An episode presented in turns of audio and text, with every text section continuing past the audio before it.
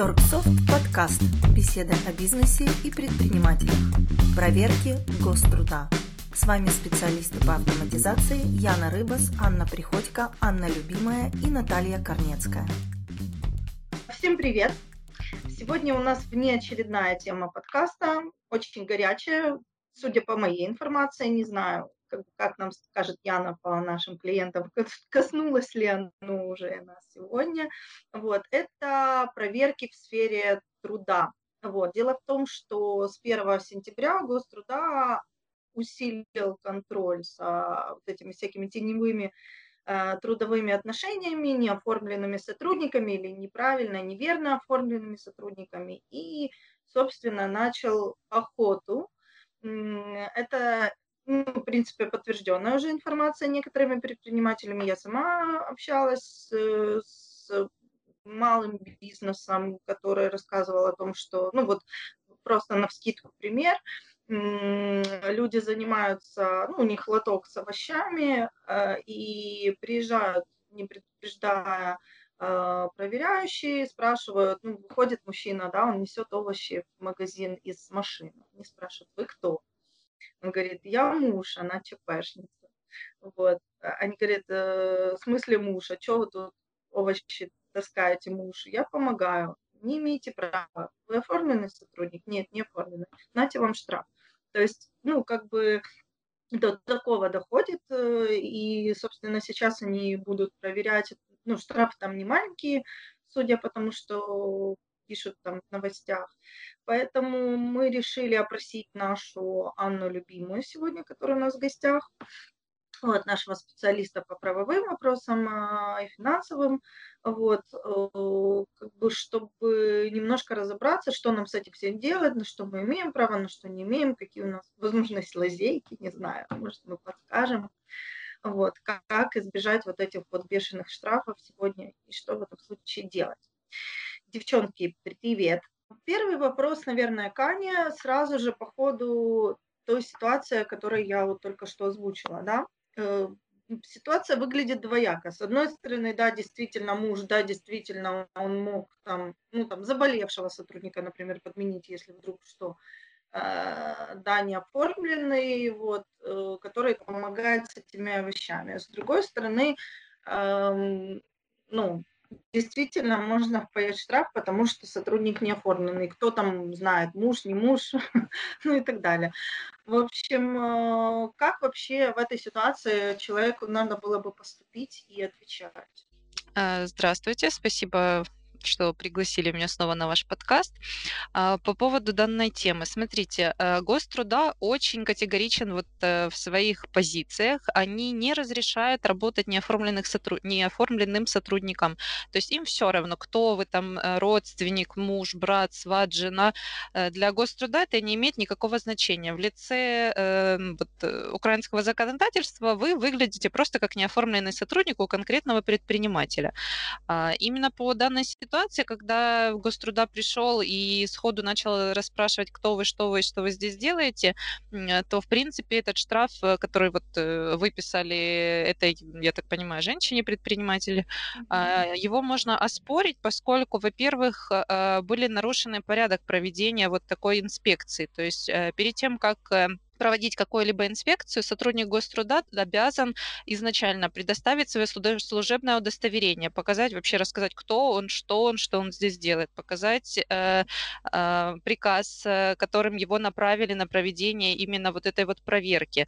Он должен расписаться в журнале регистрации проверок, а то, что он сходу просто на улице подошел к кому-то и спросил, кто вы, извините, это совершенно не похоже на те правила, которые обязан соблюдать сотрудник. Да, я знаю, это не первый случай, когда рассказывают, что просто кто-то с улицы зашел, например, там в магазин спросил, а что вы, а кто вы, а вы здесь оформлены или не оформлены, и начал там какие-то наводящие вопросы задавать. Да, сотрудники Гоструда этим очень часто пользуются, то есть они выпытывают, скажем так, у продавцов, например, информации. Но опять-таки эта информация, как говорится, получена незаконным путем, то есть не было официального представления этого сотрудника, продавец не знает, с кем он общается, поэтому вот такая информация, которую они получили, ее очень, ну и штраф, который, например, там получил предприниматель, ее можно оспорить, поскольку, опять-таки, повторюсь, была нарушена процедура проведения проверки. Угу. Отлично, спасибо большое. То есть постфактум, по сути дела, просто получил штраф, да, на руки, а потом пошел и, ну, как бы, а куда, опять-таки, куда тогда пошел оспаривать? В суд. Только суды у нас оспаривают. Ну, тут еще, знаете, просто это как люди рассказывают истории, но вероятность того, что там полностью эта история правдива, что это предприниматель рассказала ее достоверно, так вот, как все было, здесь тоже, ну, у меня есть некоторые сомнения, потому что, в принципе, да, инспекторы Гоструда, они могут там заходить в магазины, там выспрашивать у продавцов какую-то информацию, но это у них они, как, знаете, себе в блокнотик, можно так сказать, делают пометку, что, ага, вот сюда вот можно в этот магазин прийти с официальной проверкой, потому что вот у меня уже есть основания полагать, что здесь там незаконно используется труд, либо там, например, сотрудники получают зарплату в конвертах, то есть это как наметка такая, знаете, инспектору, а потом он уже идет, например, этот инспектор к своему начальнику, говорит, вот я там знаю, что вот здесь нарушается трудовое законодательство, давайте-ка мы их проверим. Тогда начальник Гоструда выписывает уже официальный, ну, создает официальный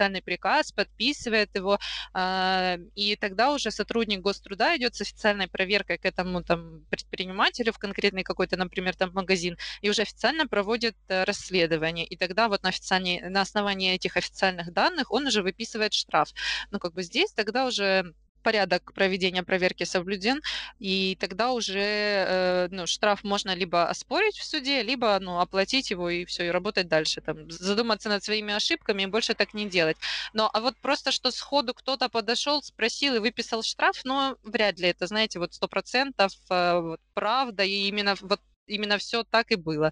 То есть, да, бывают случаи, когда Гоструда приходит на рынок, например, это вот очень часто такие ситуации случаются, о них очень часто пишут во всяких новостных источниках. И такая вот тема довольно обсуждаемая, что на рынке часто работают предприниматели, но они как работают? Они ФЛП на первой группе единого налога. И наемных сотрудников у них, в принципе, нет. То есть они работают сам на себя. Да. Ну, это вот эти вот овощные, например, там лотки, которые либо там, я не знаю, носками торгуют на Барабашова, вот вьетнамцы. Ну, как бы, вряд ли они там, знаете, оформляют всех своих родственников по трудовым договорам. То есть они чаще всего открыли там, дай бог, чтобы какой-то ФЛП, и вот работали как частное лицо. Вот. И туда могут прийти, да, с проверкой Гоструда, и, скорее всего, на этой точке будет стоять и муж, и жена, и там их все дети, и ближайшие родственники, естественно, они будут не оформлены, и тогда вот им выпишут штраф. Как бы опять повторюсь, что для Гоструда не имеет значения, в каких родственных отношениях вы состоите, им главное, чтобы вы были перед законом оформлены именно по трудовому договору. Хорошо, спасибо большое. Такой вопрос. Кто вообще подпадает под раздачу, да, в первую очередь? Есть ли какие-то, ну, сферы, да, либо, ну, они вот так вот приходят, ну, вот сейчас прозвучало, да, что на рынок, ну, да, это логично, потому что все мы знаем, что там, скорее всего, вот примерно так все и происходит. Есть ли какие-то еще вот первые отрасли, которые подпадают под проверки? Ну, смотрите, как официально заявляют Гоструда, во-первых, у них проверки начались после карантина, то есть после карантина, ну, вообще карантин как бы еще не закончился, но во время, вот в самом начале, когда карантин только ввели, очень много предпринимателей и сотрудников поувольняло, посокращало им рабочий день, отправили их всех в неоплачиваемые отпуска. И, естественно, это привлекло внимание Гоструда, и они вот решили, что с 1 сентября пойдут проверять. И логично, что они теперь идут проверять те отрасли, которые больше всего пострадали от карантина. К примеру, это гостинично-ресторанный бизнес, то есть общественное питание, сфера торговли. Вот эти сферы, их вообще в первую очередь будут проверять. Также к таким вот сферам деятельности еще относятся сельское хозяйство и строительство, потому что в последнее время тоже участились случаи, когда на стройплощадках, естественно, работают все нелегально, и Гоструда об этом понимают, прекрасно знают. Вот они тоже участили свои проверки в этой отрасли. Что еще вообще будут проверять? Кто попадает в риск? Это те, у кого объемы доходов, скажем так, объемы продаж, предоставленных услуг и количество фактически оформленных сотрудников не совпадает. Например, у вас, как у ФЛП, например, там 3 магазина по городу, а оформлено, например, только 2 сотрудника. То есть, понятное дело, что в 3-м магазине тоже кто-то работает, но тогда, значит, сотрудник там не оформлен. Либо у вас там годовые обороты там, по 6 миллионов, а у вас оформлен, там, например, 1 человек. Понятное дело, что он один-единственный не справится с таким оборотом. То есть, опять-таки, возникает сомнение. Также будут проверять тех, кто во время карантина там много сотрудников сократил, а после, например, самый такой пик это был март-апрель, например, вот в марте-апреле вы там сократили 10 человек, а в мае вы вот вышли с карантина и начали дальше работать, а людей обратно нанимать не стали. То есть вот это тоже привлечет внимание Гоструда. Либо, например, вы сократили там на это время там рабочий день, например, там на 3 часа меньше работает, то есть 5 часов в день вы работаете.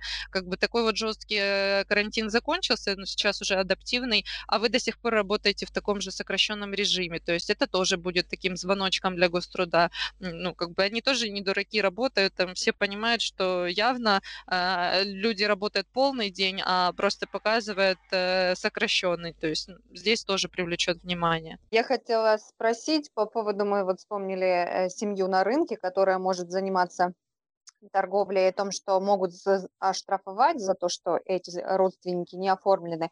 Мне просто интересно, по какому принципу Гоструда будет понимать, этот сотрудник работает, или он просто находится на этой точке в качестве гостя, или все те, кто там рядом находится, они попадают под штраф автоматически?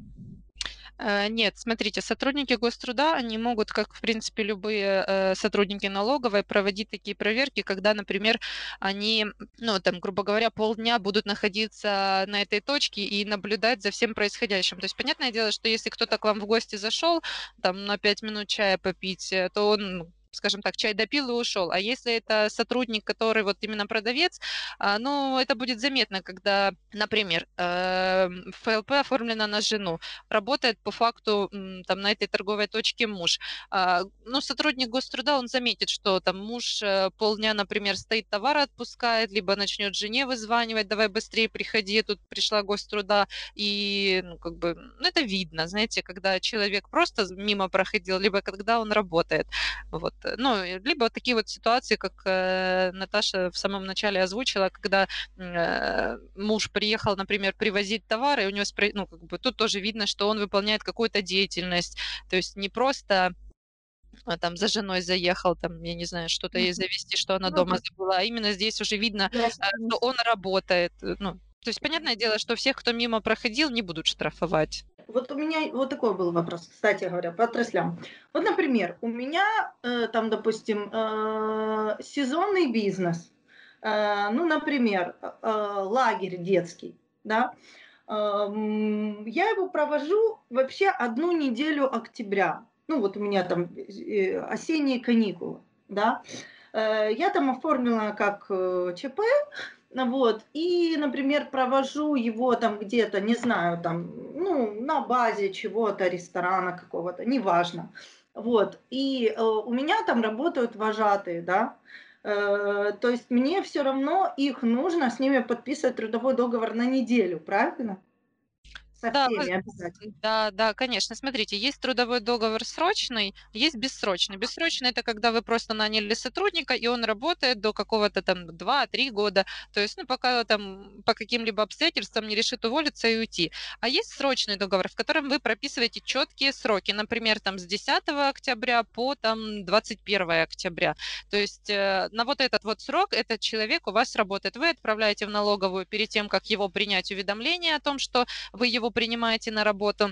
Например, там, если человек выходит с 10 числа, вы уведомляете налоговую о том, что 9, например, числа, о том, что с 10 у вас вот такой-то сотрудник начинает работать, и после того, как он там уволился, вы точно так же будете указывать, что вот работал он до такого-то числа. И если там, например, придет к вам Гоструда с проверкой, скажет, а почему он у вас работал 2 недели, вы показываете этот срочный договор, в котором четко прописаны сроки вот его работы с такого числа по такое число. Есть вопрос по поводу стажировок. Вот, насколько я знаю, если стажировка, это тоже сразу нужно оформлять человека, а если стажер, он не работает, фактически никакой работы не выполняет, а вот просто обучается, сидит рядом с кассиром, например, как в супермаркете, вот просто сидит, никакой деятельности он еще не делает, наблюдает, но он целый день на рабочем месте. Как в этой ситуации быть? Ну, поскольку даже во время наблюдения он будет получать заработную плату, стажировка-то обычно оплачиваемая, все равно нужно заключать трудовой договор и в нем прописать, что условия приема после прохождения стажировки. И в уведомлении, которое вы подаете в налоговую, в приказе о приеме на работу, вы указываете, на основании чего принят сотрудник. То есть, например, там, на основании конкурса, либо там, после прохождения стажировки. То есть вы указываете, на какой срок стажировки, например, там, сотрудник стажируется месяц. Вот вы об этом пишете, что там, после прохождения стажировки месяца, тогда официально как бы принимается сотрудник уже как, там, например, младший продавец, то есть на полный рабочий день. И точно так же в трудовом договоре вы можете прописать, что во время стажировки оплачивается, например, там, 20% от оклада, после прохождения стажировки там, 100% от оклада, ну, такого плана. То есть, ну, даже если там стажер, то его все равно нужно оформлять официально. Угу. У меня к этому вопрос. А стажер – это то же самое, что испытательный срок, да? То есть вы еще не приняли решение о том, что нанимать этого сотрудника или нет, вы просто его испытываете, и все равно нужно его уже официально оформлять. Правильно я понимаю? Да. То есть любой человек, который у вас будет работать, неважно, там будет он проходить стажировку, какой-то испытательный, ну, как бы стажировка и испытательный срок – это синонимы, скажем так. То есть суть дела от этого не меняется. Вы все равно его должны оформить, даже если он у вас будет, вообще, даже если он не на стажировку, например, человек пришел, 2 дня отработал, понял, что это не его и уволился, вы все равно такого сотрудника должны, например, вы провели собеседование, сказали, там, выходите в понедельник, сотрудник, хорошо, вы подаете уведомление в налоговую, что с понедельника у вас уже начинает работать такой человек. Этот человек пришел, 2 дня отработал и уволился. Вы все равно за вот эти 2 дня должны будете показать в налоговую, что эти 2 дня у вас человек официально работал. Угу. Да, сложно все. Хорошо, спасибо большое. А что вообще проверяют в первую очередь? Какие есть, ну там, не знаю, критерии проверки? Заработная плата, понятно, да? Что еще? Ну, проверяют, насколько официально, даже не насколько, просто официально оформлен сотрудник или неофициально, какая у него заработная плата официальная, какой у него рабочий график. То есть, в принципе, они могут общаться с сотрудниками, задавать вообще им любые вопросы, связанные с их рабочей деятельностью. Потом могут проверять документы, которые связаны с, вот, с трудовым законодательством. Например, если там... Ну, могут попросить показать приказы о приеме на работу, уведомления, которые подаются в налоговую, трудовые договора всевозможные. Например, там должностную инструкцию могут попросить. То есть, ну, все, что связано с трудовой деятельностью, могут все это попросить показать. Там табель рабочего времени, например. То есть, ну, все. Угу.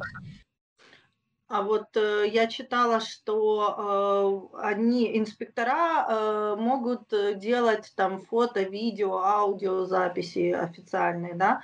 Опять-таки, мы уже об этом немножко говорили в других подкастах. Ну, мы тоже имеем право, правильно, все это фиксировать.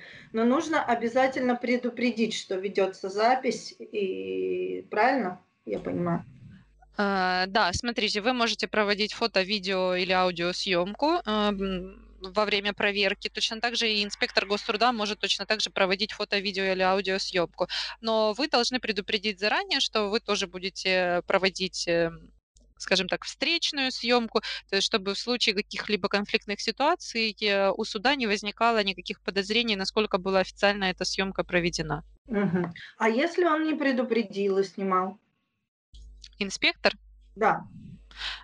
Но по поводу инспекторов у них в принципе об этом ничего не сказано, должны они предупреждать или нет. То есть они просто имеют право это делать. Поэтому суд, скорее всего, примет это как нормальное доказательство.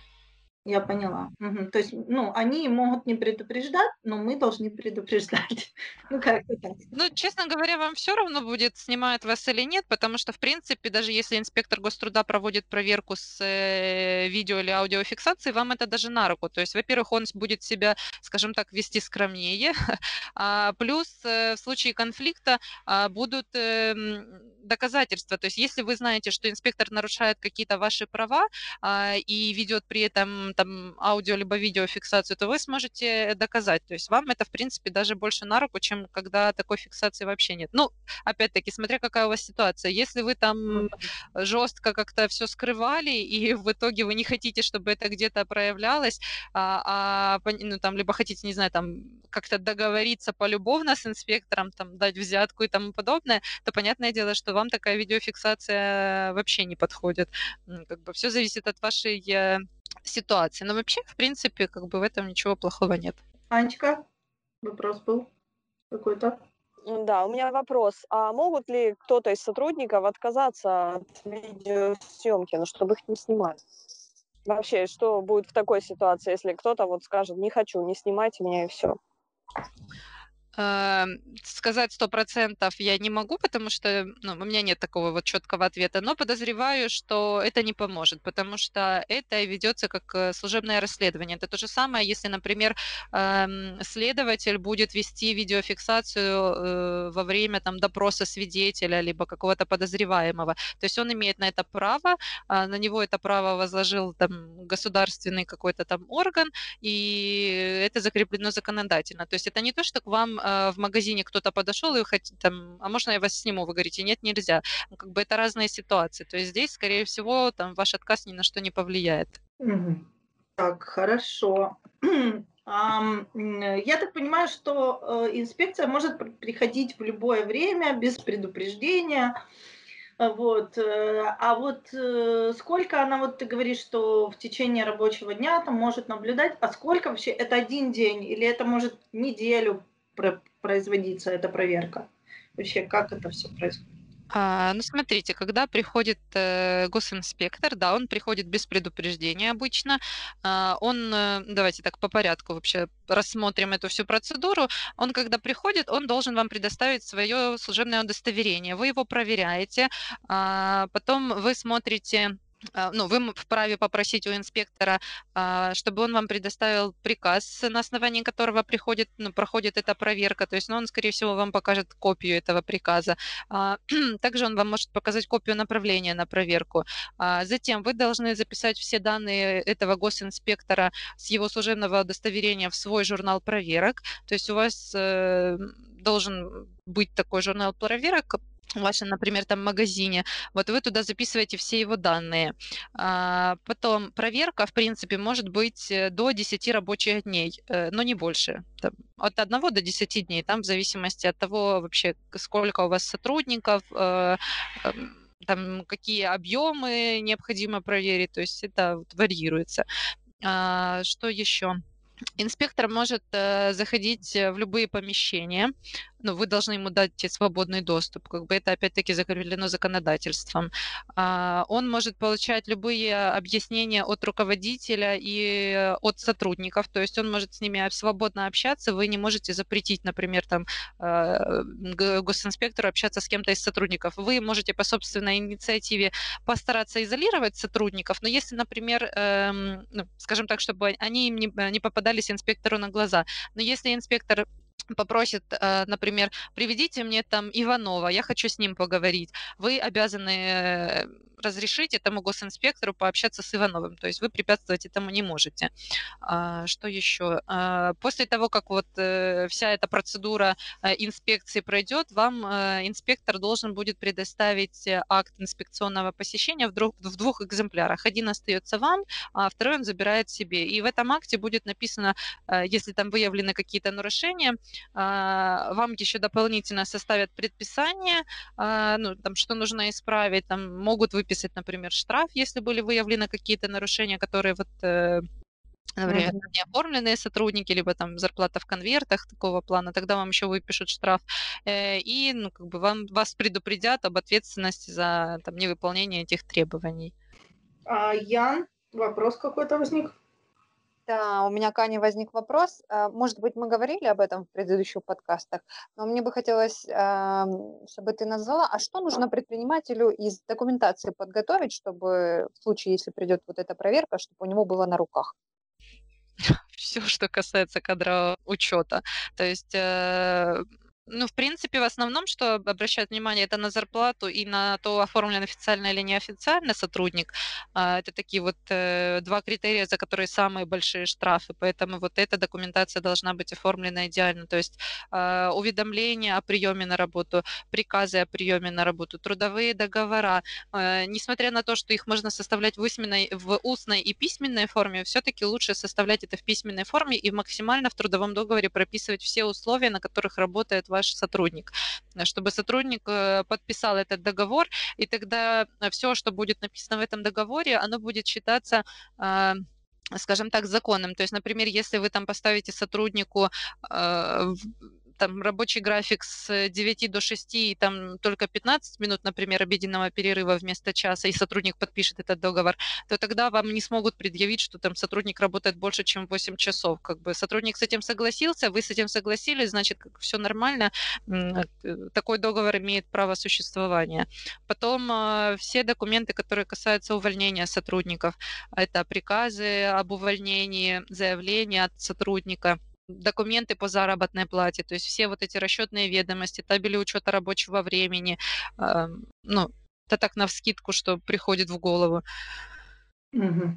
Так, хорошо. А что будет, если, ну, вернее, не так, как можно еще не допустить до проверки, кроме, ну, это понятно, да, если не показали, допустим, инспектор не показал свое удостоверение и не показал этот документ, согласно которому должна проверка происходить. Есть ли еще какие-то критерии, по которым можно не допустить? Есть еще один критерий, но он такой достаточно спорный, то есть вроде как суды становятся на сторону предпринимателей, но тем не менее... Не все уверены в том, что это правомерно. То есть сейчас еще можно не допустить инспектора Гоструда, если вы заходите на сайт Гоструда, и на этом сайте не обнародована унифицированная форма акта инспекционного посещения, то есть ее нет на сайте, вы тогда можете такого инспектора вы можете не допускать к проверке. Но, опять-таки, повторюсь, правомерность вот этого вот критерия недопуска, она такая сомнительная, то есть Гоструда с этим не согласна, потому что до сих пор еще на сайте вот Гоструда не публиковали вот эту унифицированную форму, но тем не менее, если вот дойдет до судебного разбирательства, то пока что суды становятся на сторону работодателей. Угу. Хорошо, спасибо большое. А если не допустить, типа, ну не знаю, ну, это я так уже фантазирую, я думаю, что у нас нет таких среди слушателей. Но, например, если вот у меня, ну, я знаю, что сейчас мне будет большой штраф, что у меня там куча нарушений, и я вот, ну, вот просто не допускаю, говорю, что вот, не знаю, голова у меня болит, нету людей на месте, не знаю, что еще. Какая вообще ответственность предусмотрена за недопуск? Ну, смотрите, если вы сравнили, что вам стоимость штрафа за недопуск будет дешевле, чем заплатить за количество неоформленных сотрудников, например, у вас 5 неоформленных сотрудников, или просто не допустить инспектора. Понятное дело, что дешевле будет не допустить инспектора, потому что штраф за недопуск – это 16 минимальных заработных плат. С 1 сентября это размер 80 тысяч гривен получается. А если у вас будет неоформленный сотрудник, тогда там штраф до 150 тысяч гривен за одного сотрудника. То есть вы понимаете, что у вас, например, 5 сотрудников, за каждого 150 тысяч заплатить, или там единоразово 80, то, ну, я думаю, вы выберете первое.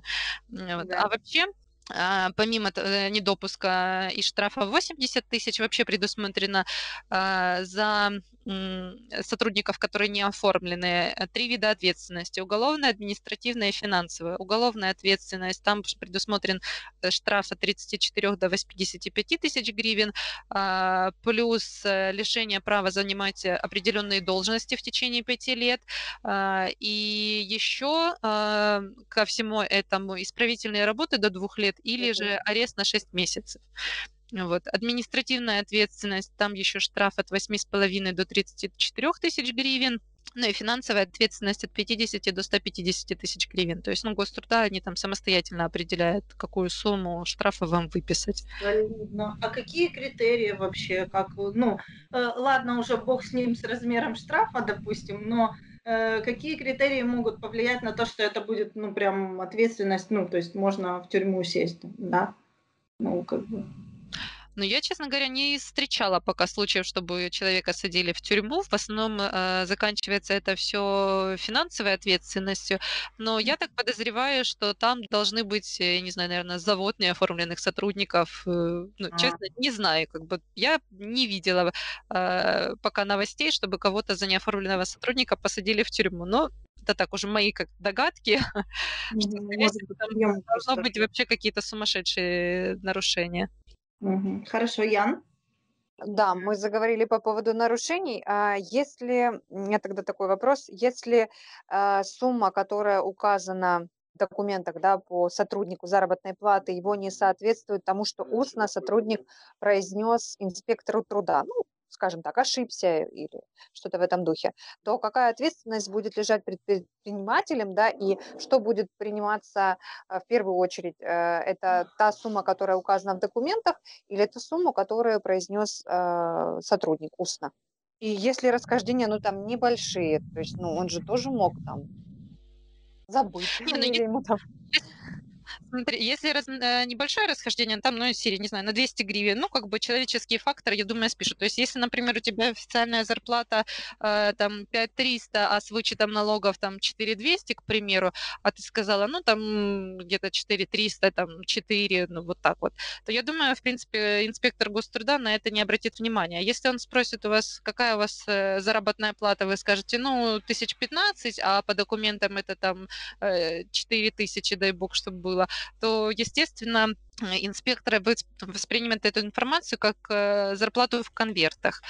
Вот.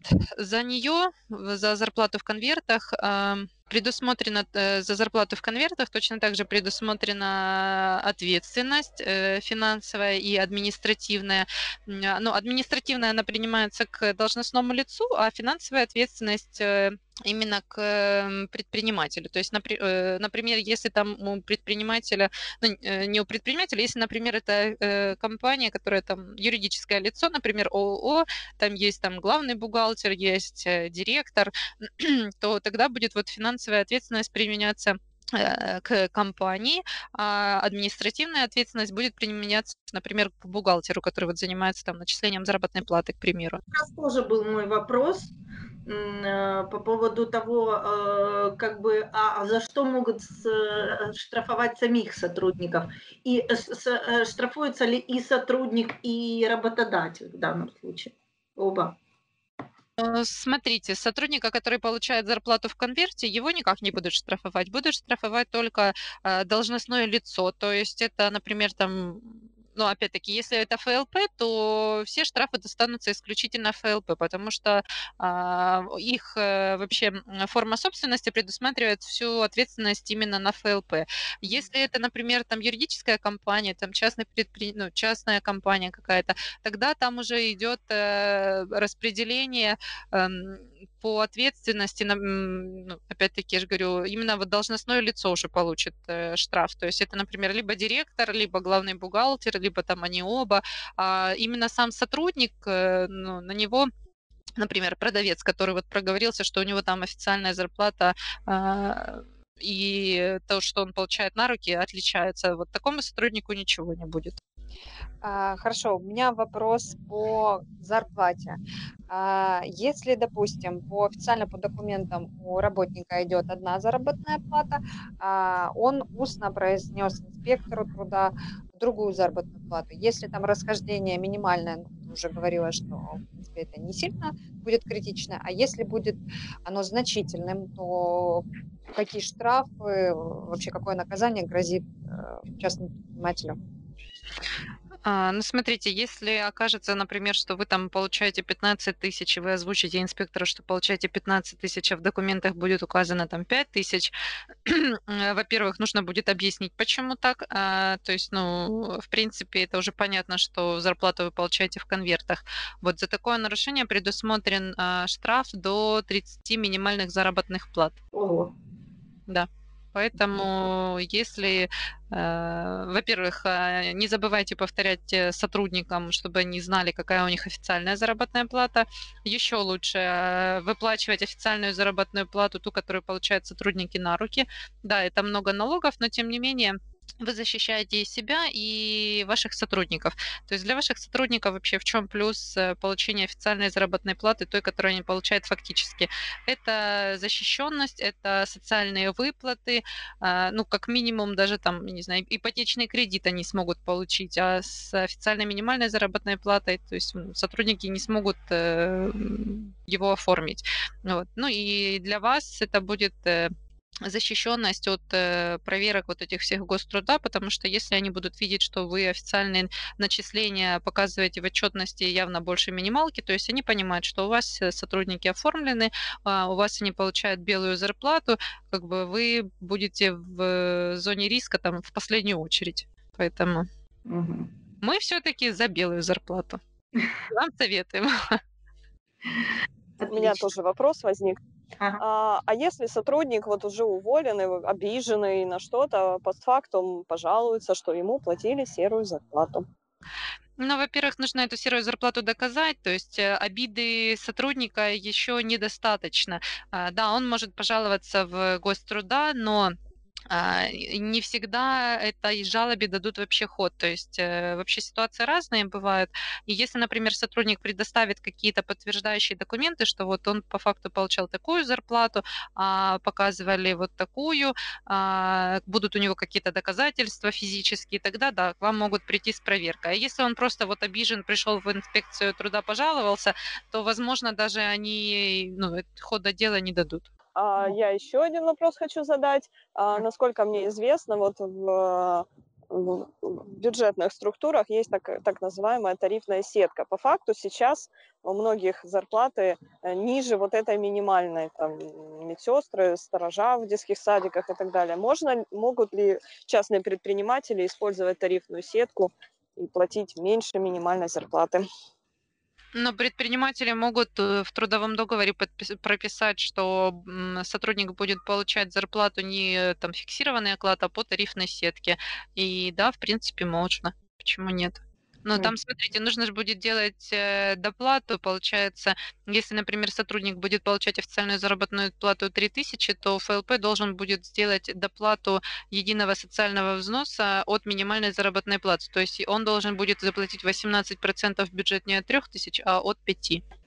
Поэтому, на налогах, если вы хотите сэкономить таким образом, то у вас не получится, потому что все равно нужно будет платить налоги от минимальной заработной платы. Угу. Так, тоже, знаете, какой у меня вопрос интересует? Прости, Наташа, что перебиваю.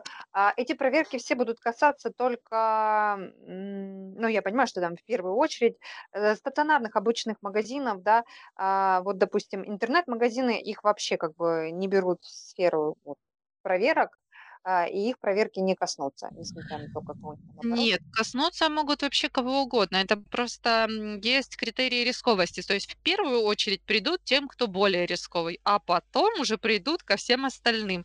То есть нет такого, что мы будем проверять исключительно вот эти отрасли.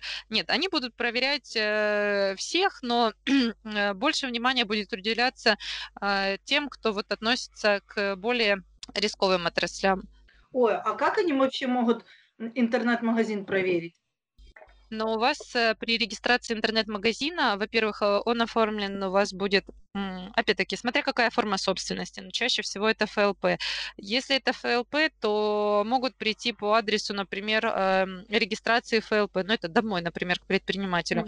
Но не факт, конечно, что дома кто-то будет, чаще еще...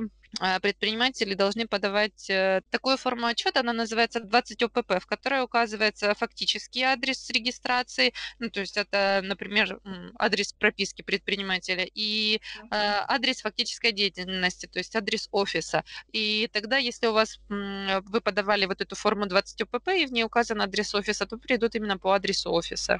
А ее, эту форму в любом случае должны будут, например, там с Нового года подавать все, потому что установить РРО нельзя будет без вот этой вот формы, без наличия поданной в налоговую формы 20 ОПП. Угу. Хорошо, Ань? Да, у меня вопрос, а как быть с сотрудниками, которые работают удаленно? Законодательством, я так понимаю, это не запрещено, если все работают у себя дома, сотрудники, ну... Официально офиса как бы нет. Все расчеты там безналичные, и офиса, в котором, ну, кроме склада, например, с отгрузками нет, а менеджеры все, ну, где угодно могут быть, вплоть до того, что в другой стране. Я поняла. Ну, смотрите, скорее всего, опять-таки, я не могу утверждать 100%, что это так и будет. Это больше так мои догадки, потому что, опять-таки, таких случаев вот в публичном пространстве не афишировали. Но, скорее всего, это будет просто проведено...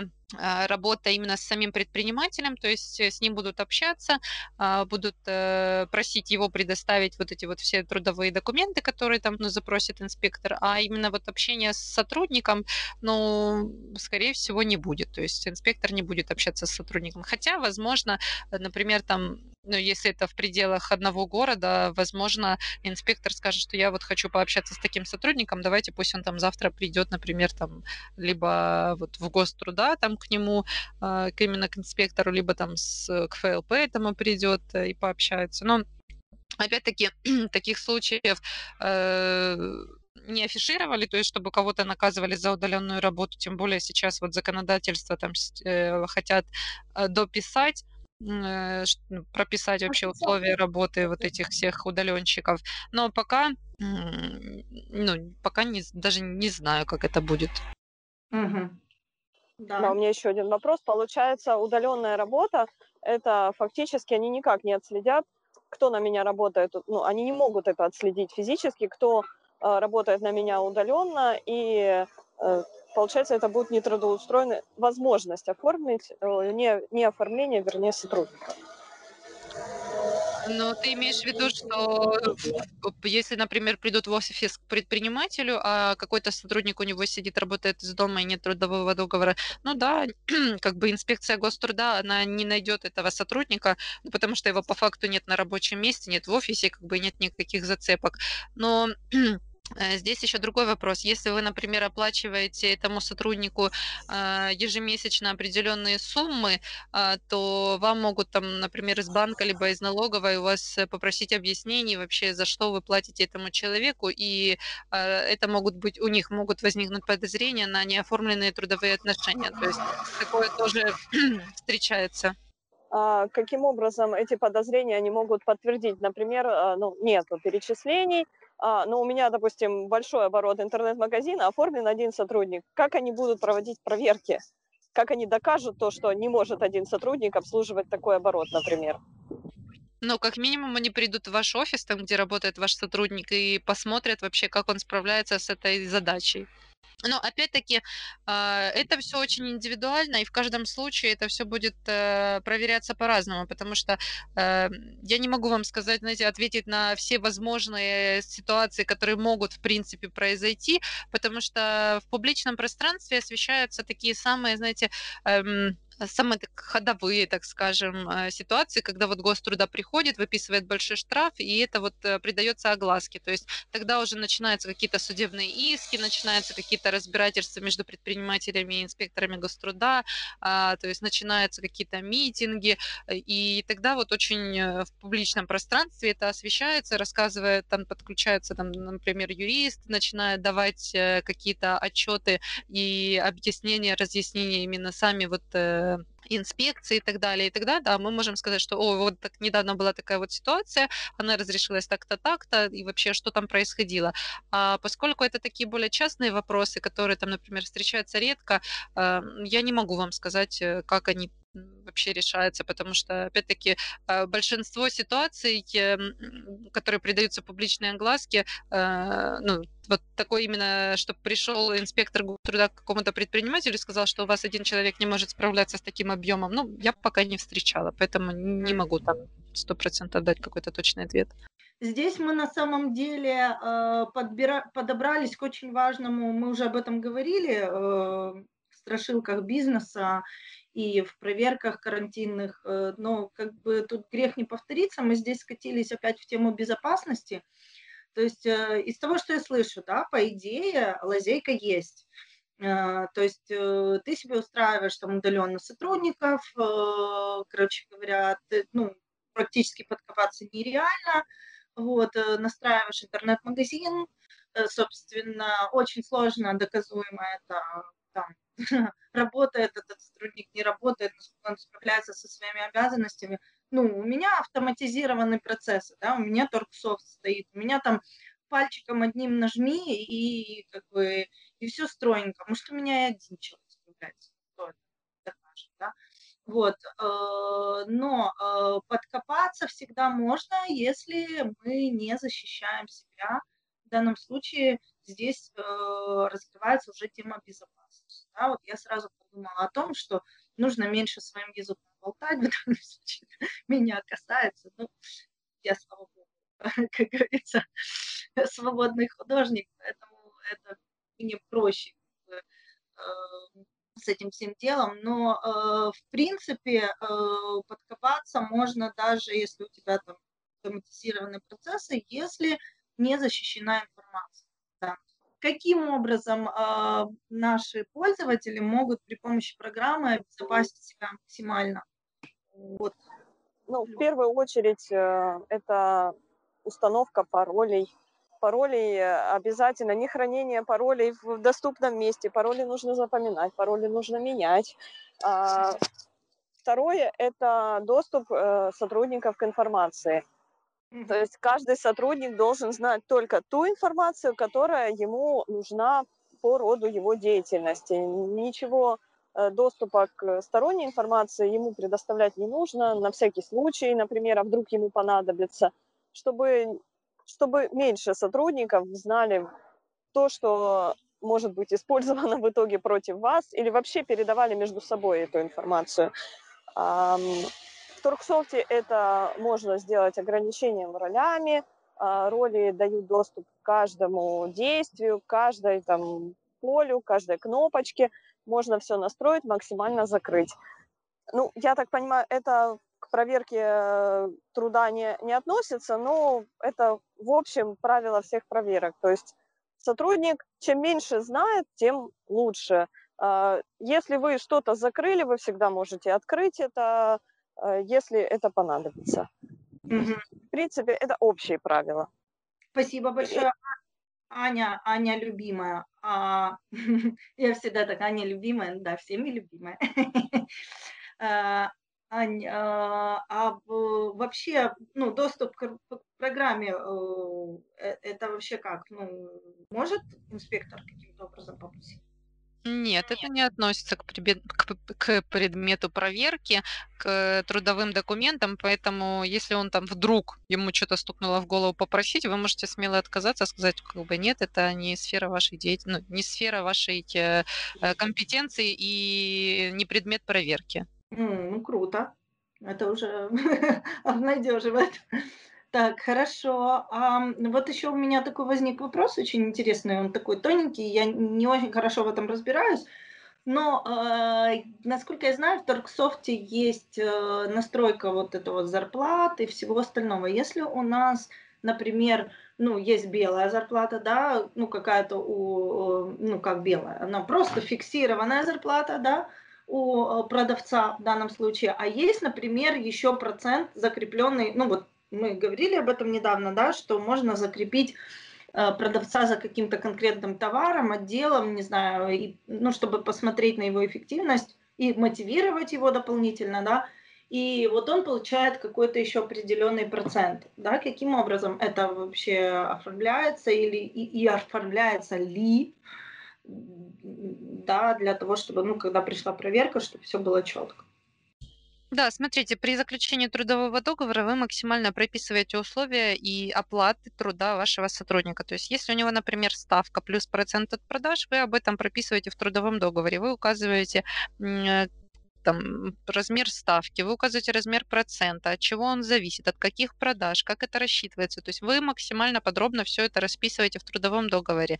И потом вы показываете в вашей отчетности, то есть вы официально выплачиваете сотруднику зарплату вместе с вот этими вот процентами от продажи.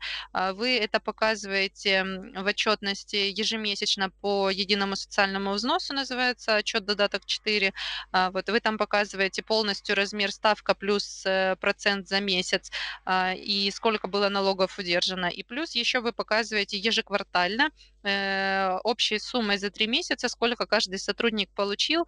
В отчете по форме 1ДФ вы показываете вот полностью размер заработной платы плюс процент от продаж, и там вы показываете удержание на НДФЛ и военного сбора вот с этих денег.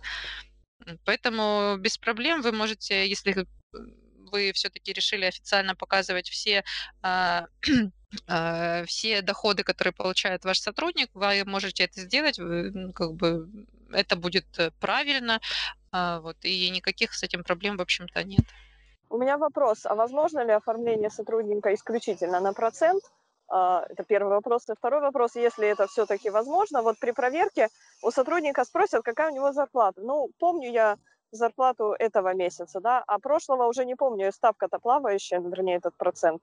Как быть? Как проверяют тогда в таком случае?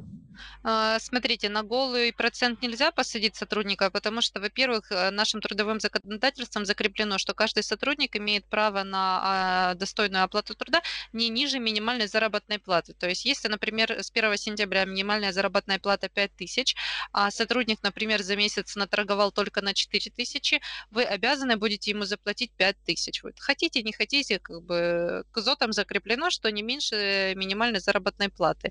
Поэтому на голую ставку, на голый процент посадить, ну, нельзя будет сотрудника. Если он оформлен на полную ставку, понятное дело, там 5300, да, минимум. А если идет речь о неполном рабочем дне, то там же возможны вариации, да, суммы заработной платы за месяц. Смотрите, во-первых, минимальная заработная плата с 1 сентября ровно 5 тысяч, не 5100, не 5300. Потом, если вы хотите оформить сотрудника на неполный рабочий день, вы это можете сделать, но вам нужно будет сделать доплату, потом даже если вы будете платить меньше, чем минимальная заработная плата, ну, например, там полдня, значит, там 2500, например, вы решили, но вам все равно нужно будет сделать по единому социальному взносу доплату до минимального. Смотрите, вам, в принципе, если вы оформляете сотрудников на неполный рабочий день, это еще один звоночек для Гоструда, то есть вы ежемесячно показываете в своих отчетах размер заработной платы, которую получают ваши сотрудники, и, например, там через 2-3 месяца систематического отражения в отчетности зарплаты меньше минимальной, вам, во-первых, придет письмо от Гоструда с просьбой дать разъяснение, почему ваши сотрудники получают меньше, чем минимально вы ответите, например, что у вас там неполный рабочий день, а плюс вам нужно будет еще как-то обосновать, почему у вас этот неполный рабочий день. И обычно инспекторы Гоструда, они не очень доверяют вот этим всем схемам, когда там полдня, там 2 часа в день работают, поэтому они в таких случаях вас, как говорится, берут на карандашик, и если они захотят, то вот вы попадете в число тех, кого будут проверять в первую очередь. Ой, а можно вопросик, как часто могут проводиться эти проверки? Ну, я имею в виду, один раз проверили, это однозначно уже какой-то есть период, когда уже трогать предпринимателя не будут, или он на карандашике и будет периодически, там, каждые 3 месяца, например, попадать под эту проверку. Но смотрите, если вас проверили, у вас все в порядке, никаких штрафов, там, либо никаких... как это называется, предписаний вам не выписали, то есть, ну, как бы у вас все нормально, все оформлены, там зарплата нормальная выплачивается, то когда там следующая будет проверка, предсказать никто не может, потому что нет какого-то календаря, что, например, там проверка раз в 3 года, либо там не менее 1 раза в год, то есть такого нет. Если, например, у вас было выявлено какое-то нарушение, вам написали, инспектор Гоструда дал вам, например, какое-то предписание, что вам нужно исправить то-то, то-то, то-то, то они могут прийти там в течение, например, месяца, либо через месяц, проверить вообще, исправили вы эти нарушения, не исправили. То есть все зависит от того, какая у вас ситуация и как была пройдена вами первая проверка. Каких-то графиков, что там не чаще или там не больше 2 раз в год, но такого нет. То есть это все исключительно от ваших факторов риска, скажем так. Ну хорошо, я тогда попробую немножечко подытожить. Да, значит, ну что, самая главная рекомендация, чтобы все было по форме, и, ну, как бы в идеале, наверное, чтобы был юрист присутствовал, если вот с тобой имеется, это лучше, потому что, ну, и вам как бы спокойнее, и как бы все будет больше по форме. Значит, если у вас все в порядке, лучше снимайте, да, предупредите, снимайте, полностью все фиксируйте, вот, потому что... как бы инспектор будет чувствовать себя как минимум, потому что инспектор будет чувствовать себя не так свободно, а во-вторых, потому что потом, если вдруг какие-то конфликтные моменты, их можно оспорить в суде. Опять-таки, любые моменты можно оспаривать в суде. Вот, если вдруг вы не согласны, потом он может прийти без предупреждения в любое время, но обязательно прежде всего показать все соответствующие документы. Вот, если у вас не в порядке что-то, взвесьте, насколько вам выгоднее, да, оплатить недопуск 80 тысяч гривен, чем там платить за каждого неоформленного сотрудника или попасть на какие-то еще более серьезные штрафы, в том числе и арест, который может быть, да, ну и самое главное, если вы обезопасили себя в данном случае при помощи там программы автоматизации, да, максимально скрыли всю ненужную информацию, которая может дополнительно повлиять, да, на какие-то вещи, вот, ну, знаете, что доступа к программе у инспекции нет, и поэтому какую-то лишнюю информацию могут знать только сотрудники, поэтому лучше, и чтобы сотрудники знали поменьше. Вот. Ну, собственно, примерно такой я могу сделать итог. И если у вас, девчонки, есть какие-то еще лайфхаки, появились сейчас, которые можно там посоветовать нашим предпринимателям, как говорится, как вы выходите из этих ситуаций, давайте тоже подытожим. Да, я хотела бы сказать, что, в общем, сотрудникам, может, Аня говорила, я пропустила, что с сотрудниками нужно разговаривать и, в общем, объяснять ему, что они имеют право говорить любым проверяющим органам, что не имеют, чтобы сотрудники слышали эту информацию, ее лучше повторять регулярно. Предупрежден, значит вооружен. То есть сотрудники могут забыть и в интересах предпринимателя, в общем, доносить эту информацию регулярно. Угу. Хорошо, спасибо большое. Да, сотрудникам надо разъяснительную работу проводить еще, помимо всего прочего. Ну, смотрите, если что-то мы не сказали, или у вас есть какие-то вопросы, которые вы хотели бы добавить, подкаст всегда у нас загружен на YouTube. Вот, там можно писать прямые вопросы, мы попробуем на них всегда ответить. Вот, также мы приглашаем к нашим подкастам предпринимателей активно. Мы будем очень рады, если вы придете к нам в гости, поделитесь своим опытом, зададите свои вопросы, мы постараемся на них ответить более-менее полно. Вот, спасибо огромное сегодня за участие всем девочкам в подкасте, потому что этот подкаст нужный, его просили. Вот. И опять-таки, если у вас есть темы, которые вас очень сильно волнуют, тоже вы можете написать, позвонить и попросить нас, наших специалистов, осветить ту или иную тему. Спасибо большое и до новых встреч. Пока-пока.